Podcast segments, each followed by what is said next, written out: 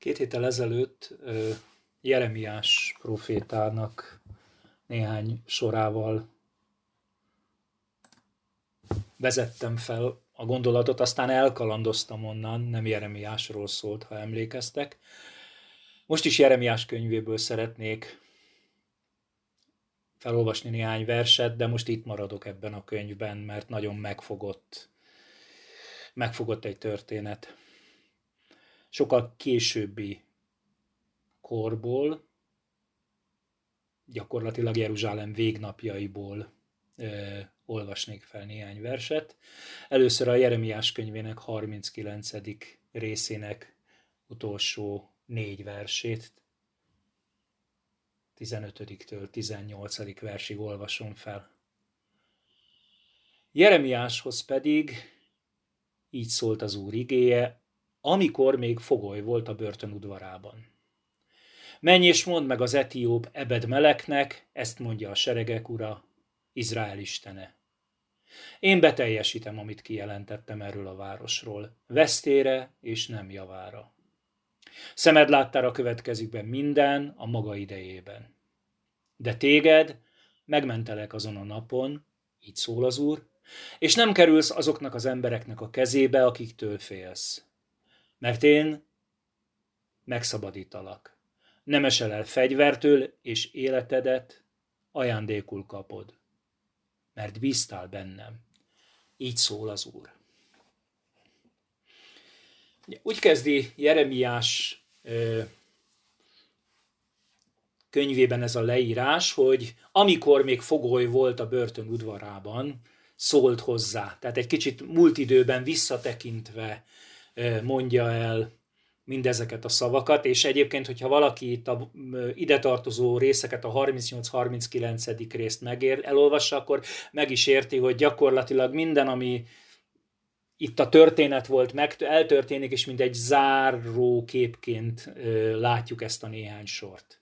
De hogy miért is jelenik meg ez a néhány sor pont itt, az annak fényében érthető, hogyha végignézzük ezt az előző két részt nagy vonalakban. Visszatekint a múltban, és bizony, ha vissza is tekintünk a múltban, ahogy mondtam a felvezetőben, ez már a vég időszaka. Méghozzá egy olyan időpont, amit én úgy értek meg a Bibliából, hogy enélkül a, ennek megértése nélkül nem értjük igazán az Ószövetséget.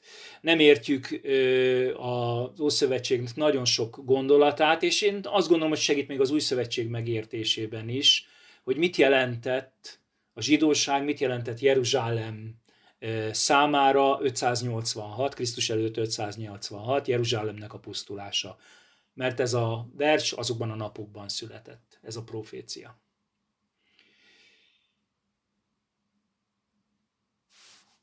Amit az előzményként el kell, hogy mondjunk, azt talán én már nem először mondom. Közel 150 éve szól a figyelmeztetés a zsidóság számára, számos kis profétát, ha kinyitunk, akkor az ő szavai pontosan erről szólnak, kezdve Ámosznak, és, és még számos más profétának, Ézsaiásnak is, és sokaknak a szavai. És aztán itt a kortársaknak, Habakuknak és a egyik szereplőknek, főszereplőknek a szavaival, Jeremiással folytatódik.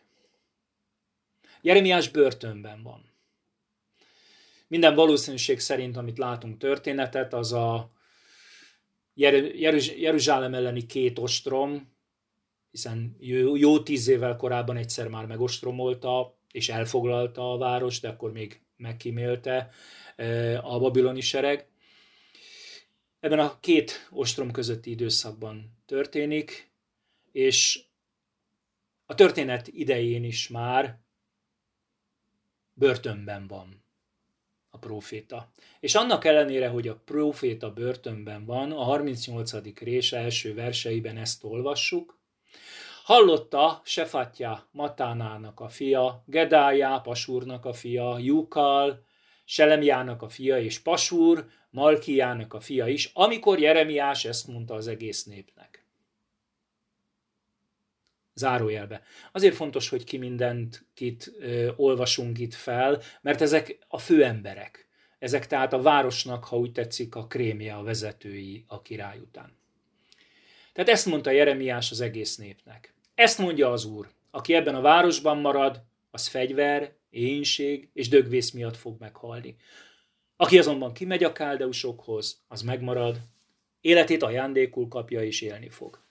Ezt mondja az Úr, a babilóniai király hadseregének a kezébe fog kerülni ez a város és elfoglalja. Ezért a vezető emberek ezt mondják a királynak. Meg kell halnia ennek az embernek, meg elcsüggeszti a városban megmaradt harcosokat. És az egész népet azzal, hogy ilyeneket hirdet nekik. Hiszen az az ember a népnek nem javára, hanem vesztére törekszik. Citkia király így válaszolt. A kezetekben van, hiszen a király tehetetlen veletek szemben. Fogták tehát Jeremiást és bedobták Malkiának, a király fiának a ciszternájába, amely a börtön udvarán volt. Köteleken bocsátották le Jeremiást, és mivel a ciszternában nem volt víz, csak sár, belesüllyedt Jeremiás a sárba. Látjuk tehát, hogy Jeremiás az utolsó pillanatig hirdeti azt, amit az Isten rábízott. Hirdet ítéletet, és hirdet megmenekülést. Mi az ítélete? Aki a városban marad, az fegyveréhínség és dögvész miatt fog meghalalni, meghalni. Azaz, ha itt maradsz, ha nem mozdulsz, ha nem cselekszel, akkor fegyver, ugye nagyon jól látjuk a teljes történetből, hogy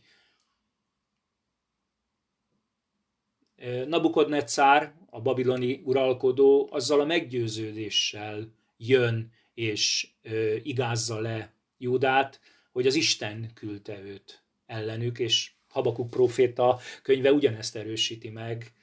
Egyértelműen Isten eszköze a fegyver, ami ellene jön. Tehát, ha nem mozdulsz fegyver, éhínség és dögvész jön rád. Az éhínség, ugye Bibliaórán beszéltünk erről Ruth könyve kapcsán, de egészen, ha visszagondolunk a zsidókkal való szövetségkötés kapcsán is, valamilyen formában itt az ígéret földjén, Kánaánban, a tejjel mézzel folyó földön mindig Isten ítéletének az eszköze. Nem úgy véletlenül jön az éhínség, hanem áldás vagy átok van ígérve. És a dögvész talán a legérdekesebb, mert az a kifejezés, ezzel mostanában sokat találkozok, amit a Héber használ, deber, ugyanaz a kifejezés, mint amit a Sámuel második könyvének a végén olvasunk, amikor Dávid király népszámlálásáról olvasunk. És világosan látszik, hogy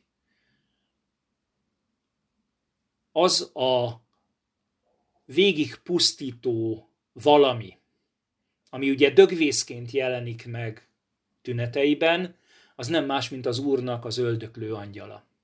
Tehát én, én, én meggyőződésem az, hogy a Bibliában még néhány helyen ez szerepel, ahol előjön ez a dever, ez akkor az Istennek az öldöklő angyalaként jön, jelenik meg. Azaz azt mondja, hogy ha nem mozdulsz, akkor én jövök, mondja az Isten. Ha viszont mozdulsz, aki azonban kimegy a káldeusokhoz, az megmarad, életét ajándékul kapja. Ajándékul kapja. Nem azért, mert ügyes volt, mert szép volt, mert valamit jól csinált, hanem mert megérti, hogy ez a lépés kell ahhoz, hogy megmeneküljön. Azt gondolom elég tiszta és egyszerű az egyenlet.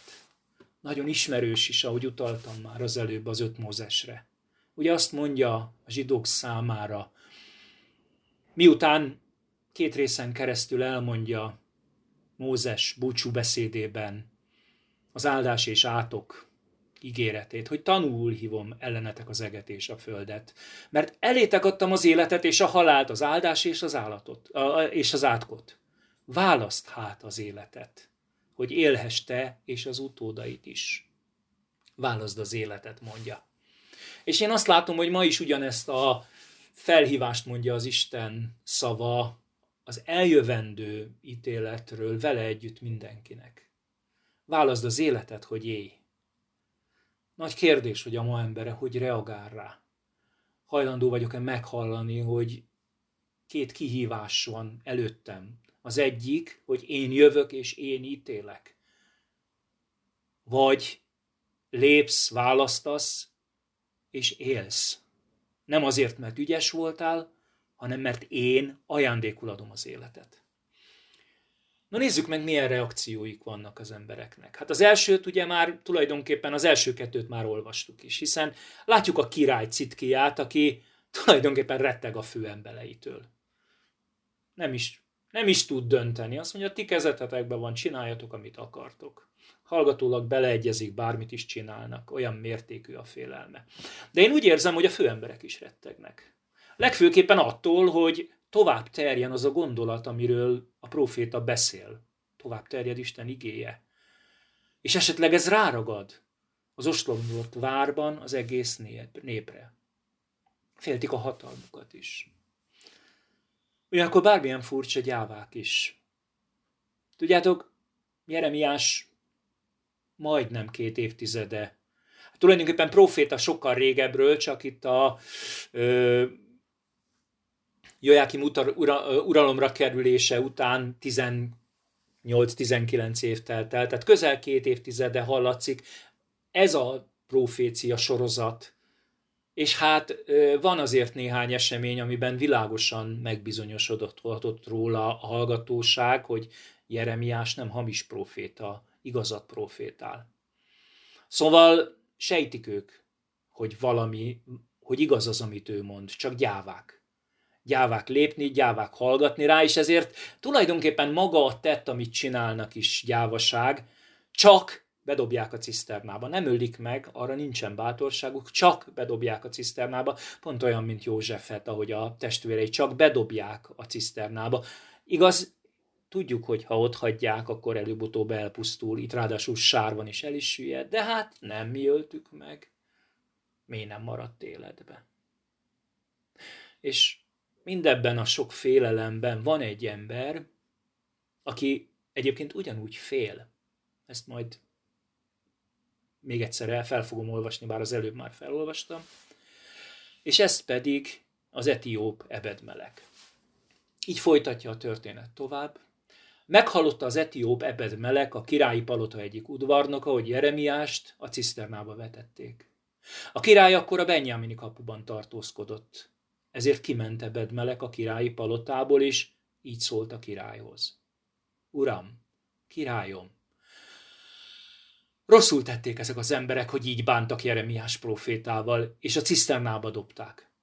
Anélkül is meghalt volna az éhénység miatt, hiszen nincs már kenyér a városban. Majd néhány verssel később, itt átugrok néhány verset. Akkor a királypara azt parancsolta az etióp Ebedmeleknek, Vigyél innen magaddal harminc embert, és húzzast föl Jeremiás profétát a ciszternából, mielőtt meghalna. És kis kihagyással kihúzzák Jeremiást a kötelekkel, és kiemelték a ciszternából, és Jeremiás ott maradt a börtön udvarában. Ha tegyem gyorsan hozzá, gyakorlatilag az ostrom végéig, végig ott marad a börtön udvarában. Kicsoda ez az ember? Kicsoda ez az ebedmelek? Azt olvassuk róla, hogy etióp. Puh, idegen. Idegen ott Jeruzsálemben. Ez már önmagában egy gyanús. Egyes fordítások úgy adják vissza, hogy eunuch, e, nyilván a szavak mélyebb vizsgálatából ez is akár feltételezhető, az én fordításomban éppen nem így szerepel, de ha ez így van, akkor ráadásul még a templomba se léphet be. Ő valahol soha nem lesz teljes korú, teljes jogú tagja ennek a zsidó közösségnek. Az ő neve azt jelenti, hogy ugye az ebed az szolgát jelent, a melek pedig királyt jelent, szóval ő a király szolgája. Az is lehet, hogy nincs is saját neve, tehát amit hordoz, hogy ebed melek, az csupán a csitulusa. Ő a király szolgája. Ő is fél az emberektől, ahogy a, már felolvastam, de még nagyobb az Isten félelme. És valami meglepő dolgot csinál olyat csinál, amit, amit Eszter királynőnél látunk, aki tisztában van azzal, hogy feladata van, hogy ott belül valami arra kényszeríti, hogy itt és most neki cselekednie kell. Ugye Eszter is odaáll a király elé, anélkül, hogy hivatta volna, és az élete azon múlik, hogy vajon a király rám kinyújtja el felé a pálcáját. Szerintem ő is. Ő is ugyanebben a helyzetben van. Egy szolga, aki Jeruzsálem királya elé odaáll, és nézzétek csak, mit is mond az uralkodónak. Rosszul tették. Ugye emlékeztek, hogy amit felolvastam az előbb, világosan látszik, hogy a király jóváhagyólag, hallgatólagosan tudomásul veszi Jeremiás elpusztítását a vezető emberei által. Van ebben valami áll, álszentség, de nyilvánvaló, hogy ő ennek a döntésnek ugyanúgy részese.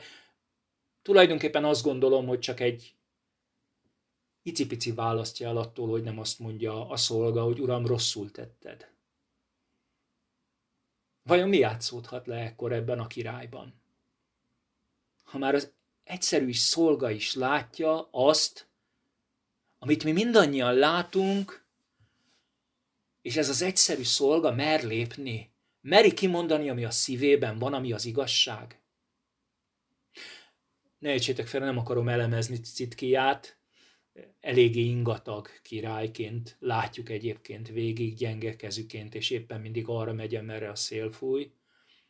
Engedi, ahogy felolvastam a történetet, vagy gyáva nem engedni minden esetre ettől a lépéstől, hogy ez a szolga oda mert állni az uralkodója elé, kockáztatva akár azt is, hogy a következő mozdulatával lenyakasztatják őt, Jeremiás élete megmenekül és biztonságban lesz, mert innentől kezdve a börtön az ő számára a biztonságot jelenti. Nem olvasom fel, csak röviden összefoglalom, hogy a folytatásban, a 38. rész további részében egy párbeszéd, egy nagyon szomorú párbeszéd zajlik Citkiá, vagy aki így ismeri a régebbi fordításokból, ugye Sedékiás király, és Jeremiás próféta között. Jeremiás megismétli újra, ha kimégy a babiloni király kezéreihez, akkor életben maradsz, nem perzselik föl ezt a várost, életben maradsz házad népével együtt, de ha nem megy ki a babiloni, de ha nem megy ki a babiloni király vezéreihez, akkor a város is a káldeusok kezébe kerül, fölperzselik, és te sem menekülsz a kezükből. És tudjátok, amikor a igazságot már ennyire konkrétan és ennyire direktbe hallod, hogy ha, ha, és már a szíved mélyén tudod, hogy igazad, beszél ez az ember, akkor a királynak még mindig csak egyetlen egy problémája van. Azt olvassuk a 19. versben válaszként. Aggódom, hogy gúnytűznek majd belőlem. A korábban már a káldeusokhoz elvitt, vagy a káldeusokhoz pártolt júdaiak. Aggódom, hogy gúnytűznek belőlem. Mikor már az élete van veszélyben az embernek még mindig, tulajdonképpen csak a saját presztise és nimbusza és a jaj, mit fognak szólni, fog történni. Illetve miután még egyszer elismétli a proféta a várható dolgokat, és nem tudom nem észrevenni, hogy az utolsó utáni és utáni esét adja az mindenható Isten ennek a királynak, ennek az nyomorult embernek, de ami sokkal fájdalmasabb, vele együtt automatikusan az egész városnak és az egész népnek is. Tehát ha csak egy embernek az életéről szólna ez a dolog, talán túllépnénk rajta, de ezek a szavak bizony egy egész népnek a pusztulásáig elvezető utak lesznek. És a következő újra elmondott, megismételt ítélet után is csak annyi a szava, hogy jaj, nehogy bárki is megtudja, hogy mi itt most beszéltünk. El ne mond a főembereknek, hogy mi mindent mondtál nekem. Döbbenetes, amikor valaki ilyen mérhetetlen közel kerül az igazsághoz, és a döntéshez, hogy válaszd azért az életet, hogy é, lépj, vagy maradj itt, de akkor elpusztulsz, és a legfőbb problémája csak, hogy nehogy valaki megtudja meg, hogy jaj, mit gondolnak majd róla. És nincs több szava innentől kezdve az Istennek királyhoz és Jeruzsálemhez, Istennek az utolsó pillanatig szól a megtérésre hívó üzenete. Ha úgy tetszik, elmegy Isten a falig. De az ember vak és fél, és fél, hogy mi lesz, ami bekövetkezhet majd. És azt hiszem, hogy ez azért nem áll olyan távol nálunk, hiszen néha mi is ismerjük belül azt az érzést, azt a lépést, amiről belül tudom, tudod, hogy meg kellene tenned, amikor már ott van benned, hogy tudom, mit kéne csinálnom. Pont a héten Ruth könyve kapcsán beszéltük, és Zoli fogalmazta meg azt a, van az az egy lépés, amit meg kell tennem, nem több, csak egy kis lépés, de azt belül tudom. Na én azt látom, hogy ennek a királynak csak ezt az egy pici lépést kellene megtennie, és, és képtelen megtenni, és a pusztulásához vezet. És mi is járunk így. Tudjátok, a jó hír az én számomra az, hogy vele ellentétben, bár ő is meg kellett volna tudnia tenni, nyilván, Isten valami mérhetetlen módon velünk van és a segítségünkre van. A cselekedetek könyvének az első részének a nyolcadik verse, ami sokak szerint szerintem is magának az egész cselekedetek könyvének a, az összefoglaló verse, úgy hangzik, hogy ellenben erőt kaptok, amikor eljön hozzátok a Szentlélek, és tanúim lesztek Jeruzsálemben, Judában, Samáriában, sőt a föld végső határáig. Azt látom a cselekedetek könyvében számos alkalommal, hogy a probléma már régen nem az ismerettel van a korai keresztényeknek. Nem azzal küzdenek, hogy hiány vannak valaminek a felismerésében, hanem hiány vannak a cselekvéshez szükséges erőnek. Tudom, mit kell tennem, tudom, mit kéne léptem, de félek. És Isten azt mondja, hogy figyelj, tudd meg, hogy én mindezt megadtam neked a Szentéleknek a legnagyobb ígérete, higgyetek el, nem a csodatévő erők, meg a nyelveken szólás, meg a profétálás, hanem ez az erő. És ez az, amiért újra és újra imádkozik a, a jeruzsálemi ö, ősgyülekezet, hogy adjon nekik erőt, adjon nekik erőt, hogy hitelesen tudják az Istent képviselni, adjon nekik erőt, hogy hely tudjanak állni Tudjuk mi mit kell már tennünk, már megértünk. Akkor is, hogyha félünk, tudjuk, hogy mit kéne tennünk. Uram, adj nekünk erőt, hogy meg tudjuk tenni mindezt. És, és ők megértik, és mi is megérthetjük, hogy a Szentlélek az, aki bennünk él, ő az, aki az erőnek a forrása, hogy véghez vigyük azokat a döntéseket, amiket viszont nekünk kell meghozni. Ő az, aki cselekszik benned és bennem, ő az, aki cselekszik általad és általam, nem én és nem te. A mi dolgunk mindig a döntés, és az erőt hozzá Isten maga ígéri. Ellenben erőt kaptok, amikor eljön hozzátok a Szentlélek. Citkia úgy látszik, hiába ismeri fel, nem tud lépni. És csak vázlatosan a folytatás, ami elég egyértelmű, a következő rész elején olvassuk, hogy jön Nebukadnetszer, befejezi ezt az ostromot, és aztán a hatodik, nyolcadik versben pedig az ítélet. Babiloni királya Citkia fiait a szeme láttára ölette meg Riblában, és megölette Babilónia királya Júda valamennyi nemesét is, azután Citkiát megvakítatta, majd bilincsbe verette, és úgy vitette el Babilonba. A káldeusok fölperzselték a királyi palotát, még a köznépházait is, Jeruzsálem fárfalait pedig lerombolták. Isten ígért, Isten elmondta a lehetőségeket, Isten ki, ki elmondta, hogy mi történik, hogyha kijössz, és mi történik, hogyha benn maradsz, és utána az ígéretének megfelelően cselekedett. De aztán azt olvassuk a 11-12. versben, hogy Jeremiásra nézve pedig ezt, parancsot, ezt a parancsot adta Nebukadnetszer, Babilonia királya, Nebuzaradán testőrparancsnoknak. Vedd magad mellé, és legyen rá gondod. Ne tégy vele semmi rosszat, hanem úgy bánj vele, ahogyan kívánja. Bámulatos. Az az Isten, aki elküldi Nabukadnecárt, és használja őt eszközül az ítéletéhez. Az az Isten gondoskodik, hogy ugyanezen az emberen keresztül Jeremiás szabadon legyen bocsájtva, oda menjen, ahova akar, még csak véletlenül se legyen semmiféle beszedelme. És miután megtudjuk a Bibliából, Jeremiás könyve 38-39. részéből, hogy hogyan ért véget mindez, ezek után olvassuk azt a kis záró verset, amivel kezdtem. Jeremiáshoz pedig így szólt az Úr igéje, amikor még a fogoly volt a börtönudvarában. Tehát nem utólag mondta el Isten, csak a mi tájékozódásunkra kapjuk így utólag meg, de már a börtönben elmondja mindezt. Menj és mondd meg az etióp ebed meleknek.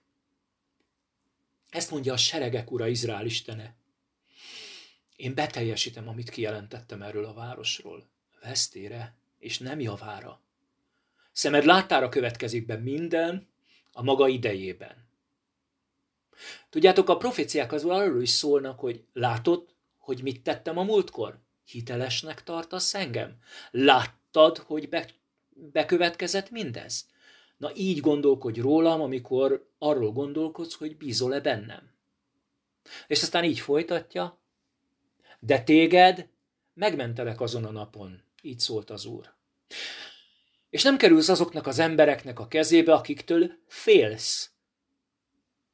Bizony látom, hogy féltél. Mert én megszabadítalak, nem esel el a fegyvertől, és életedet ajándékul kapod, mert bíztál bennem. Így szólt az Úr. Azt mondja Isten ennek a jelentéktelen embernek, akinek csak annyi a neve, hogy király szolgája, hogy tudom a te dolgaidat. Látom azt is, hogy ugyanúgy félsz, mint bárki más, és tudd meg, hogy ez normális. Félelmetes egy ostromolott városban éhezve élni. Nem tudni, hogy lesz-e holnap is, hogy megéled-e. De azt is látom, hogy mi van a szívedben. Látom a bátorságodat. Látom, hogy mertél kiállni az igazság mellett. Én vagyok az, mondja az Isten, aki cselekszem az ítéletet a város ellen, de én vagyok az, akinek gondja van a legkisebbre is. Nagyobb vagyok minden veszedelemnél. Ezt mondja ebben az egész gondolatban az Isten ellennek, a szolgának. Lásd meg, ajándékot kapsz tőlem. Miért? Azért, mert bíztál bennem. Tudjátok, mi a legfélelmetesebb vagy fantasztikusabb? A történet semmit nem beszél el Ebedmeleknek az Isten hitéről. Semmit nem mond az ő liturgiájáról, semmit nem látunk az égvilágon ebből az emberből. Csak egyetlen egy dolgot. Azt is, amit az Úr lát. Látja azt a mélységet, látja ö, amellett, hogy ő látja azt a mélységet, és látja a ki nem mondott gondolatokat, látja azt, hogy a cselekedetei hangosan beszéltek a hitéről. Látja, hogy ő tudott úgy bízni az Istenben, hogy még csak egy szó sem hangzik el róla. A cselekedetei beszéltek ennek a szolgának, az Isten hitéről. Azt látom, meg így is tudom. Ugye Citkiás, Edékiás csak egy király volt. Egy volt a királyok között, nem is a jó királyok közé tartozott. Az utolsó volt így a sorban, bár van, aki őt már nem is tartja igazi királynak, mert azok bábként rakják a trónra. Tudjátok, a jó hírünk az, hogy a messiás, az igazi király, Jézus Krisztus eljött, és elvégezte ezen a földön a füldetését. És Látod vagy nem, de hadd emlékeztesselek rá, hogy az az ígérete a Máté evangéliumának utolsó sorai szerint, hogy íme én veletek vagyok minden napon a világ végezetéig. Vagy hadd mondjam egy kicsit Tolkien szavaival élve, a király visszatért, itt van. És mi mindannyian abban a kiváltságban lehetünk, hogy fejet hajthattunk előtte, és elismerhettük őt urunknak, és elismerhettük őt királyunknak.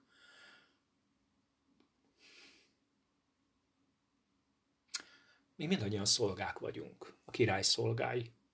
Te is, én is evedmelek vagyok.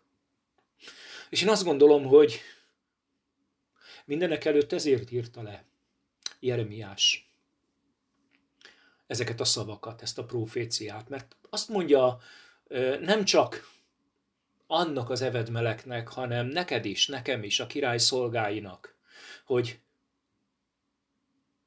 idézem, de téged megmentelek azon a napon, és életedet ajándékul kapod, mert bíztál bennem, mert bíztál bennem. Így szólt az Úr. Amen.